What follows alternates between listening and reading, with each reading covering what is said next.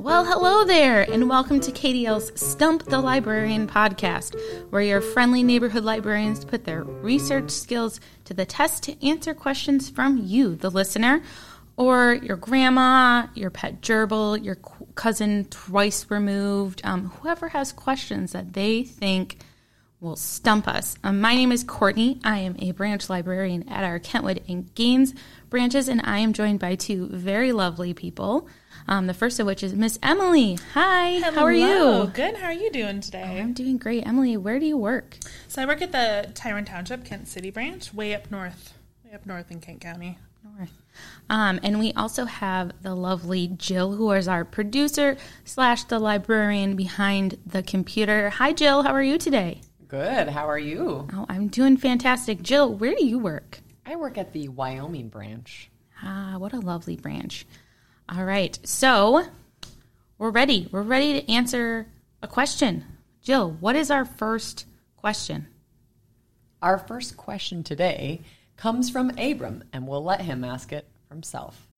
Why is it when the temperature is the same in the sun and the shade, why does it feel warmer in the sun? I always call it the sun ray effect, but what's the real phrase? Okay, so great question, Abram. Um, temperature, for those of you that don't know, is how hot or cold something is. Um, so coffee, like Jill is drinking over there, has a very high temperature, whereas my iced coffee has a very low temperature. Um, we can't see it, right? That would be, I mean, you can see the temperature on a thermometer, but you can't see the actual temperature. Um, but you can feel it, like in this room right now. Emily, what would you say the temperature of this room is? Hot, cold? Somewhere Ooh. in the middle? I'd say it's now somewhere in the middle, because when we started in this room, it was definitely hot. Definitely definitely a little, a little warm in here. Um, but you measure, again, using a thermometer.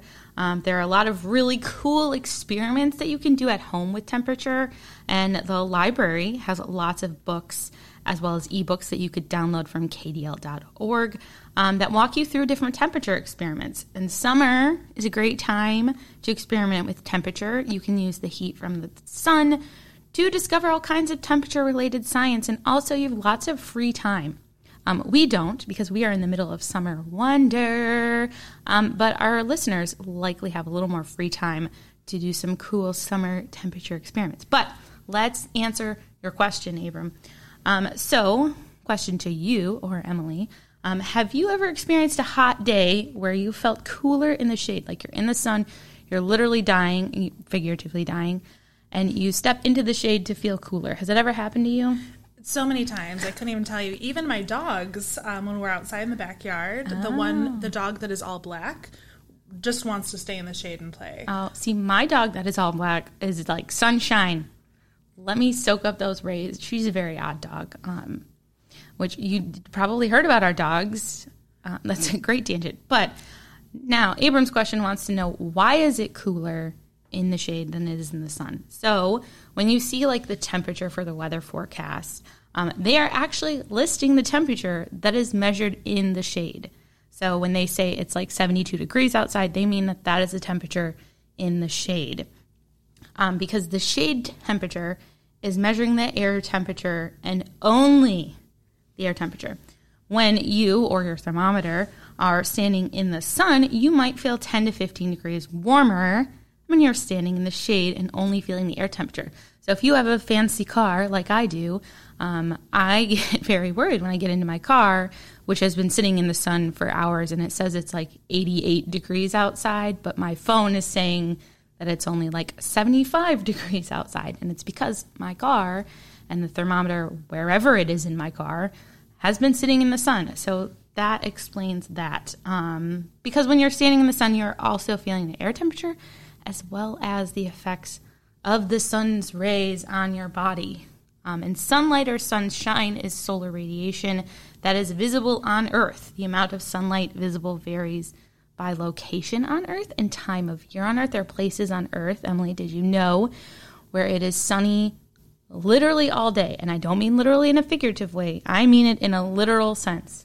Well, yeah, even their nighttime yeah. sun. That's yeah. up in Alaska.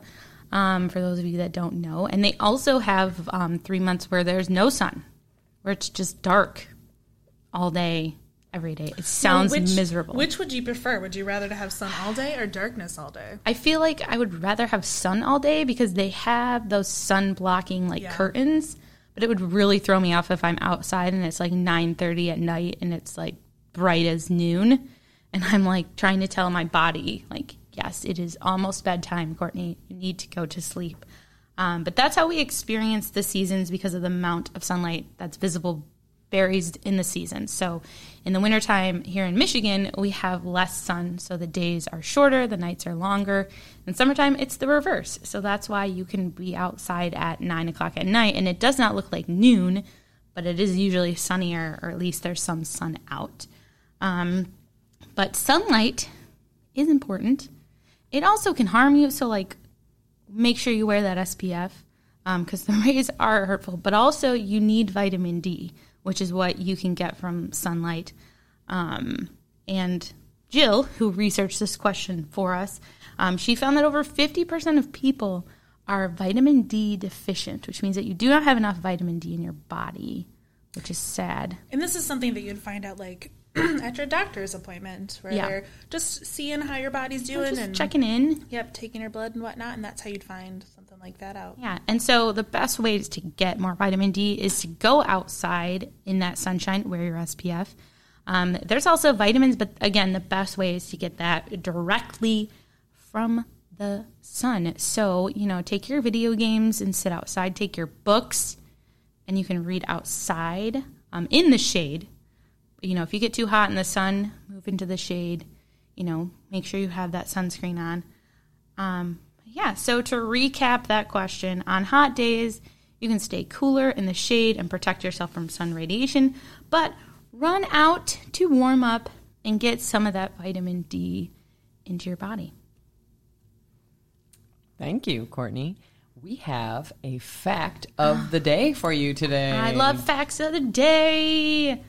Today's fact of the day is from a book, The Magic Tree House Incredible Fact Book.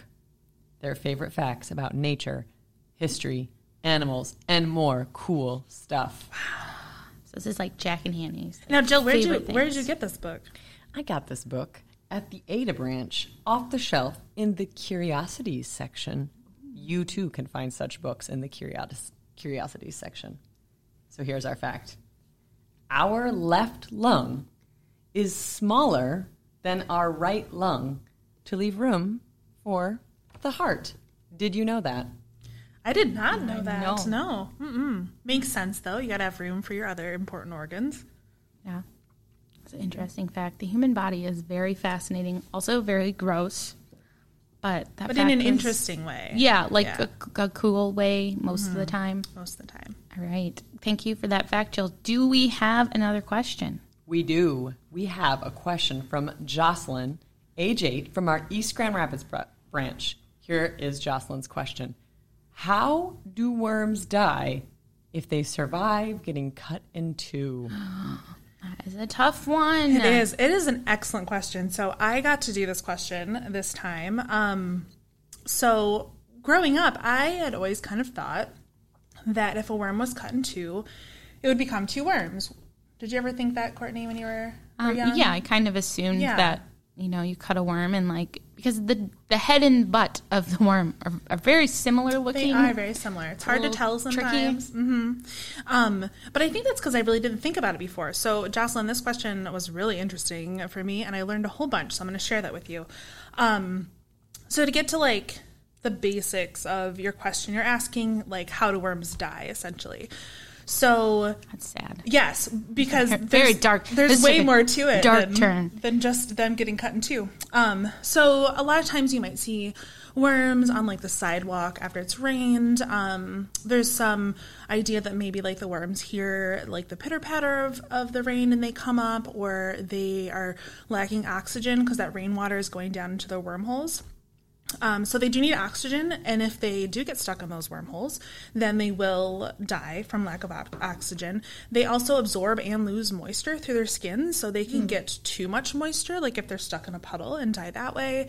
Um, oh. Extreme temperatures. I don't know if you've ever seen like a worm on the sidewalk who's been out in the sun yes. that hasn't made it. Yeah. So there's a lot of things that can kill worms if they've got um, like really poor toxic soil, that will kill a worm. Um, also protein poisoning, which I read, I guess if they have like too much protein, that's not good for them. So there's actually tons of ways that worms can die. Um, but more specifically, you're asking about like if they can get cut in two, like what's going on there? So what I learned and read is that if you do cut a worm, an earthworm specifically in two, um, you don't get two different worms. You get the head of the worm, and that'll grow a new tail. But the tail of the worm will actually just die because it cannot oh. generate a new head. So that's wah, wah. right. So that's specifically in earthworms. Um, you'll there only, are lots of different types of worms. There's right? lots of different types of worms. So many worms. yeah, there um, are worms though that can uh, regrow a brain, an eye if they need, all sorts of things. A lot of Uh, types of flatworms, you can cut them, um, say, four times, and it'll wiggle apart, and the part with the head will, like, more easily grow its tail, but mm-hmm. then the other three parts, like, after maybe, like, eight days will will have grown a tail, and there's something called, I think it's, like, what? degrowing, where after it's been cut, it will um, kind of shrink even more to, like, conserve energy so that it can, like, use that How energy. Smart. Right. To grow. Um, How well adapted, because I bet worms get cut in half accidentally a lot. So this is a really time. great uh, adaptation that yeah. they have, that they can survive lots of things, except right. for being out in the sun for yeah. a long time. And it's, worms do not have sunscreen, no. so no protection for them. Even, um, and I don't know how much they need vitamin D either. Like I'm assuming worms, not a lot since yeah. they live in the soil. Right, so that's probably not good for them either. Or in the water. Um, I did find there is... It's called a planarian flatworm um, that has, like, some of the most. It's called uh, regenerative powers, like when you're able to regenerate part of your body. Um, and a fully grown – oh, no. So these flatworms are able to be cut into um, fragments of about ten thousand cells. So that's approximately, like, if you think of an average, like, I'll say, like – Five, ten adults, kind of taking both men and women into account there. Um, that's like one twentieth of the bodies of like an adult. So if you take like, I don't know, maybe like your foot off, that would be able to regrow the rest of your body. Like looking at my hand. I like, know. Wow, right? What power you would hold. If only. Yeah, I think it'd be pretty cool if you could regenerate body parts and, and whatnot. Um, it kind of freaks me out though. That freaks me out a lot. I... I don't know how I feel about that. Yeah, so they're, um, worms are super interesting. And again, it's mostly flatworms that can do like the, the bulk of regenerating. Um, but there are worms that will reproduce asexually where they don't have a partner, and they will essentially break in two, like mm. sever themselves in two, and then there'll be two worms instead worms. of one worm. And then they can do that, you know, many times to make like a whole bunch of little worms. And it does take some time for them to regenerate. It's not like an immediate thing. Ah, um, some take longer than others, but but yeah. Uh, I also learned salamanders are really good at regenerating. They can regenerate parts of their brains. Ooh, ooh, ooh. I yeah. know another animal that's really good at regenerating, and that's an axolotl. Uh, that's, yes, perfect. Perfect, ah, Courtney. I have to, so one of my best friends, her husband has an axolotl, and he also breeds frogs. This is a great tangent. Um, his axolotl's name is Virginia, and I just keep wanting to take her home because I feel like she is not loved enough. Because the frogs are clearly the prize winners in this, like, cool little room that he has. And uh, I keep wanting to bring Virginia home because oh, she Virginia. just she just floats in the in her little uh, but maybe aquarium. That's all she wants. Because she can't see. Good point. But she is great at regenerating. I don't think she's I don't think Virginia has personally tried because she's had no reason to. But if but axolotls, you know, in the wild, yeah, you know, if they get eaten. You know, something eaten off. I'm I'm guessing that's the only way that like a salamander or like an axolotl or any other type of animal that regenerates would or at least lose the most a limb. common way. Yeah, yeah. yeah. They're, they're not like, oh, let me see if I can regrow my hand. But there's like iguanas that um, will lose their tail should they need to if they're in like oh yeah yeah and they can regrow it. Should like if if an animal like prey has it or in, if it's mm-hmm. injured or something they can. Animals are so cool. They really are. Um, so it's funny that you bring up the axolotl because I, too, have friends in Kent City who are library patrons, and um, the daughter just got two of them for her Ooh. birthday. And they, I only have seen it in pictures, but it's much larger than I thought it was. So I don't know if it's a little bit older axolotl, oh, and I don't actually know if they know about the regeneration, so I'll have Ooh, to let them know. You need to tell them. Oh, um, yeah, gotta yeah. spread the word. And Virginia is very, like, axolotls in pictures. There's a really good book. It's called Cute as an Axolotl. You should check it out from the library. And it talks about other different, like, weird animals that have adaptations that are just super cool. Um, but Virginia is not very pink, which is oh. so sad. Like, what? Her, like, little things, I don't I think they're her gills, maybe. Don't, I'm probably wrong, so please don't come for me. Um, aren't very pink. What color and so, like, are they? They just, like, they're, dull? Like, a lighter. Yeah, they're more like a dull thing. And so it always makes me worry. She's, like, malnourished. She's not.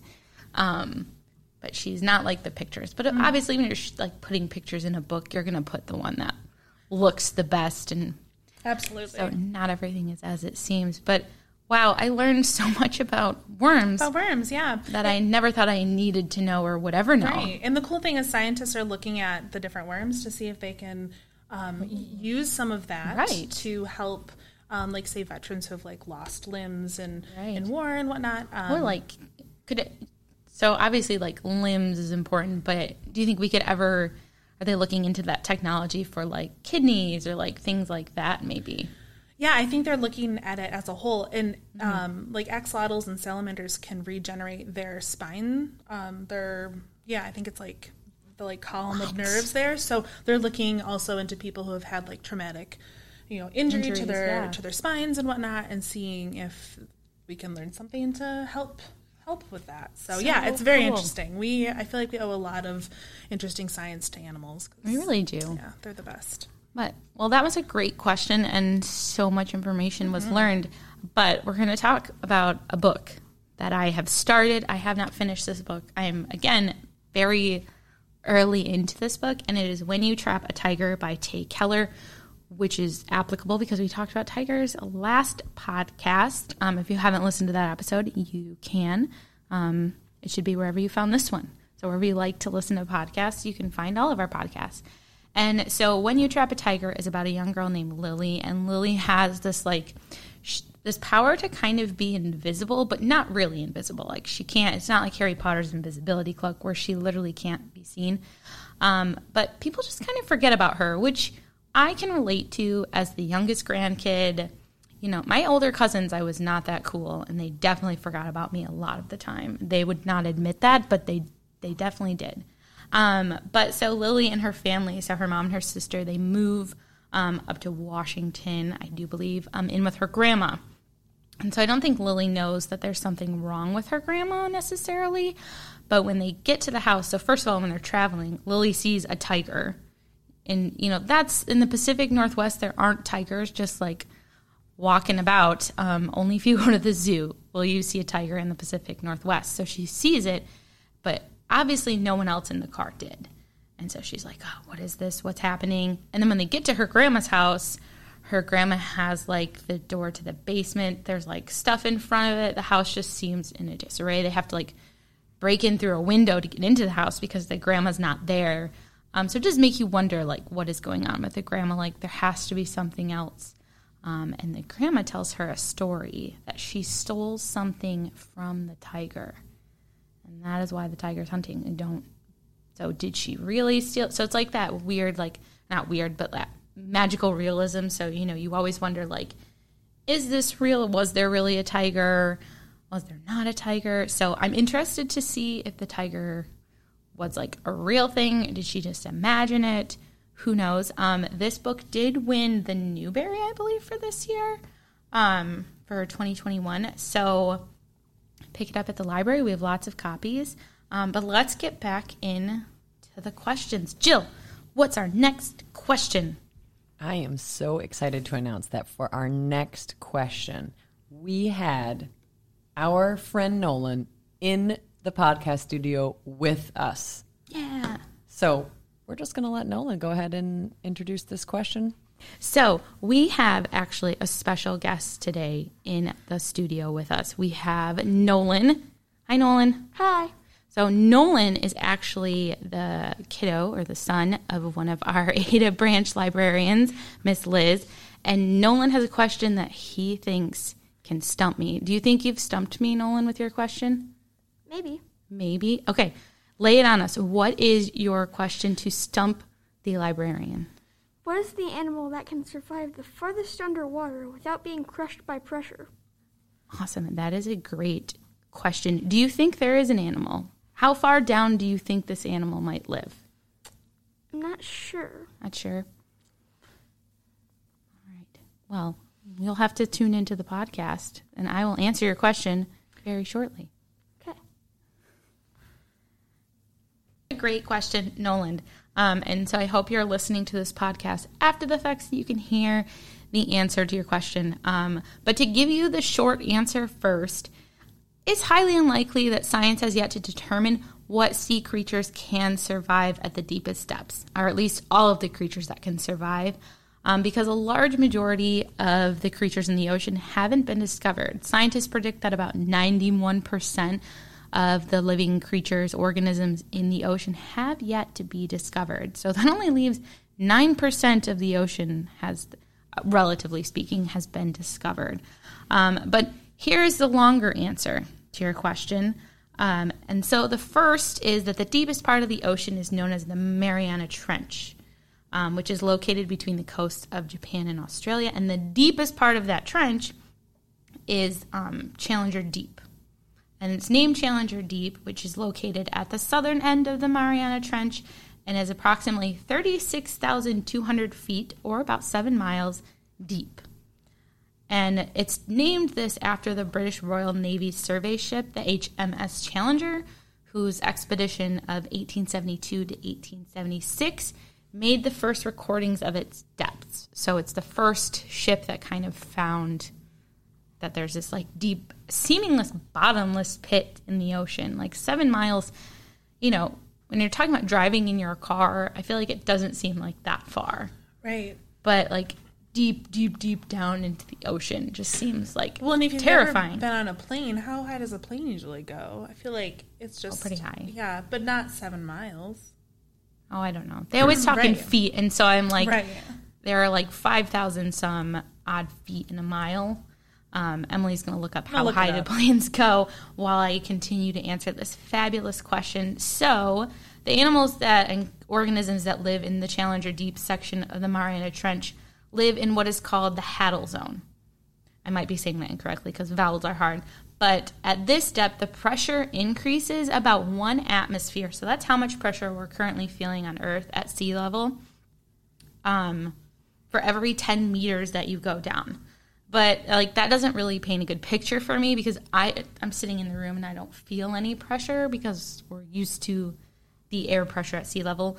Um, so to make it a little more, you know, for you to imagine it, Um, imagine that there are a hundred adult elephants standing on top of you, and that is like approximately how much pressure there is under water. That's an incredible amount of pressure. And it sounds awful. Like I feel in pain. Like my back hurts just thinking about that. Um, so as you can imagine, organisms that live at such deep depths have different adaptations from those who live closer to the surface. Um, there isn't any light that deep down, so some of these animals have bioluminescence. Um, so they can glow or they create their own form of light. I think when people think of deep ocean, they think of the anglerfish, mm-hmm. which is the one that has like the little lantern. That's like terrifying, which is if you've seen the newest Disney movie, Luca, his uncle is an anglerfish and his uncle's skin is translucent. So Luca has to like punch his heart. And so I don't know if that's an adaptation, but I thought that was a great thing. I'm really glad my skin is not. I joke that my skin is translucent, but it's definitely not actually translucent. Um, but some of them, like, they just glow in themselves. Or they've just completely given up on being able to see things. Um, so they don't really have a vision. Um, but these creatures are so fascinating. And honestly, I could talk a whole podcast about the ocean. Fun fact, when I was in, like, third grade, I wanted to be either an oceanographer or a marine biologist. And since answering this question, I've definitely dug deep into the ocean research. I watched an ocean documentary on Disney Plus. Um, I plan to watch some more. So if I have a career change, that's going to be the career change. But anyways, back to the question. Um, the most common types of organisms uh, found in Challenger Deep are xenophyophores. I'm probably saying that wrong, um, which are just like these single cell organisms. I mean, basically think like an amoeba. And they create like these house structures out of the sediment that settles. Um, and then there are amphipods, which are like shrimp-like um, creatures. And then small sea cucumbers, which are called sea pigs. And they're like translucent, and they aren't related to pigs at all. They're a type of sea cucumber. Um, but they kind of look like I, like a little pig snout or something? Yeah, kind of. They showed, like the website showed a picture of a pig and then a picture of a p- sea pig. And like maybe a slight similarity. Okay. But, I mean, it's basically, it looks more like a cucumber with, like a like a rubbery-looking cucumber with things hanging off of it. Well, I bet it would be hard if, like, you were the person to, to find that. Yeah. You'd probably be thinking, like, well, what does this look like? What can I name this to, like, help people understand what this creature looks like? Exactly. Um, so, and these things eat, so there's some, there's one interesting thing, and then I will talk about another creature that was found. Um, so obviously at the deep depths of the ocean, there is not a lot of, not a lot, go- I mean, there's a lot going on, but not a lot going on at the same time. Like food is pretty, like minimum.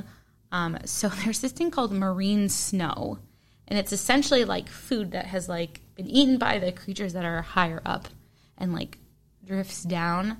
And so also a lot of these animals that live either in just the Mariana Trench or Challenger Deep. Um, when whales die and they sink, obviously, to the bottom of the ocean, it's like buffet day. It's like the greatest day. You know when you're at school and it's like your favorite lunch day? Like, for me, that was Bosco sticks. Like, it's like Bosco stick day for these creatures it's at like the bottom. Pizza Friday. Pizza Friday. Um, but back to the question. In November of twenty seventeen, scientists discovered a new species of snailfish lurking in the depths of the Mariana Trench. It's a pinkish color and has flesh so translucent that you can see its liver from the outside. So you can see all the things going on inside of it. You can see all the things. Oh. Okay. So the snailfish, again, was the first, like, fish-like creature. So all these other things are, are not really technically, I guess, animals in, like, a traditional sense. When you're thinking, like, sea creatures, you're probably thinking, like, fish, dolphins, whales, those type of things, jellyfish. Mm-hmm. Um, but so the snailfish is probably the closest to that. And it was found about seven thousand meters down into the trench, which is like the deepest that's been recorded. There was another one that they said um, that these scientists saw, but they hadn't captured it um, to be able to really identify it. Like they weren't able to get it on film. Um, but yeah, so at the bottom of the ocean is a, a hop in place.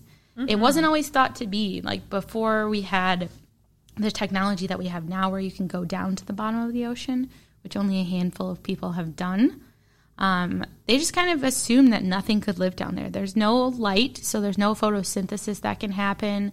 Um, and there's obviously a lot of pressure. I mean, think of all those elephants standing on your back.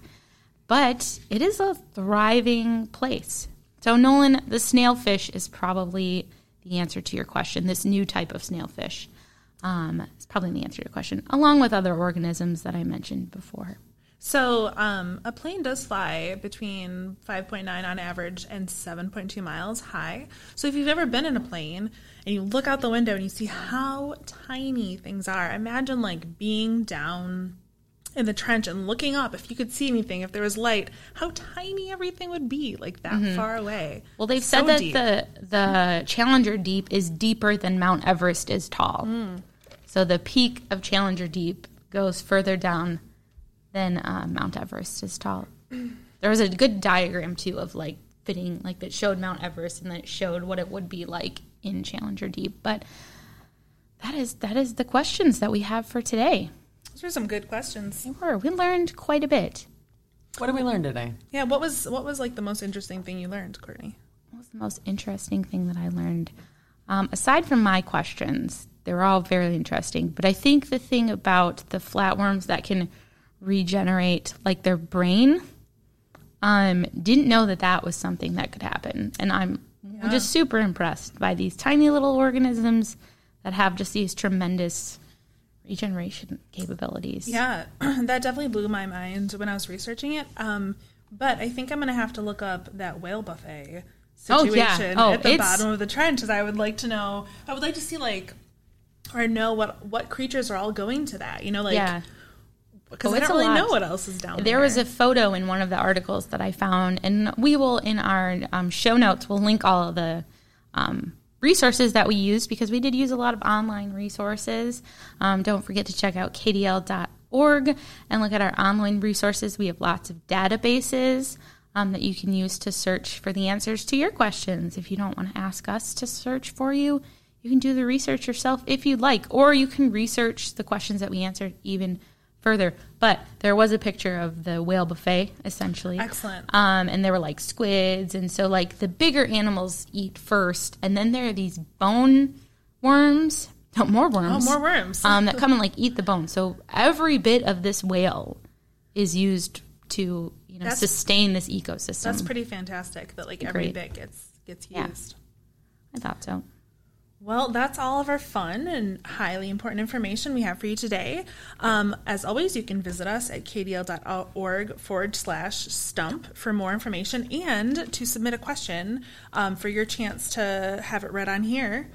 Um, tune in for the next episode where we answer more of your questions. Yeah, and again, thank you to the Amy Van Andel Library and Ada for letting us use their podcast room. It's really great. If you want to record your own podcast, you can reserve the room. Just check out on our website, k d l dot org. Um, and you can search for the Ada or Amy Van Andel branch as well. As always, thank you, J D Delinsky, for our super cool intro music.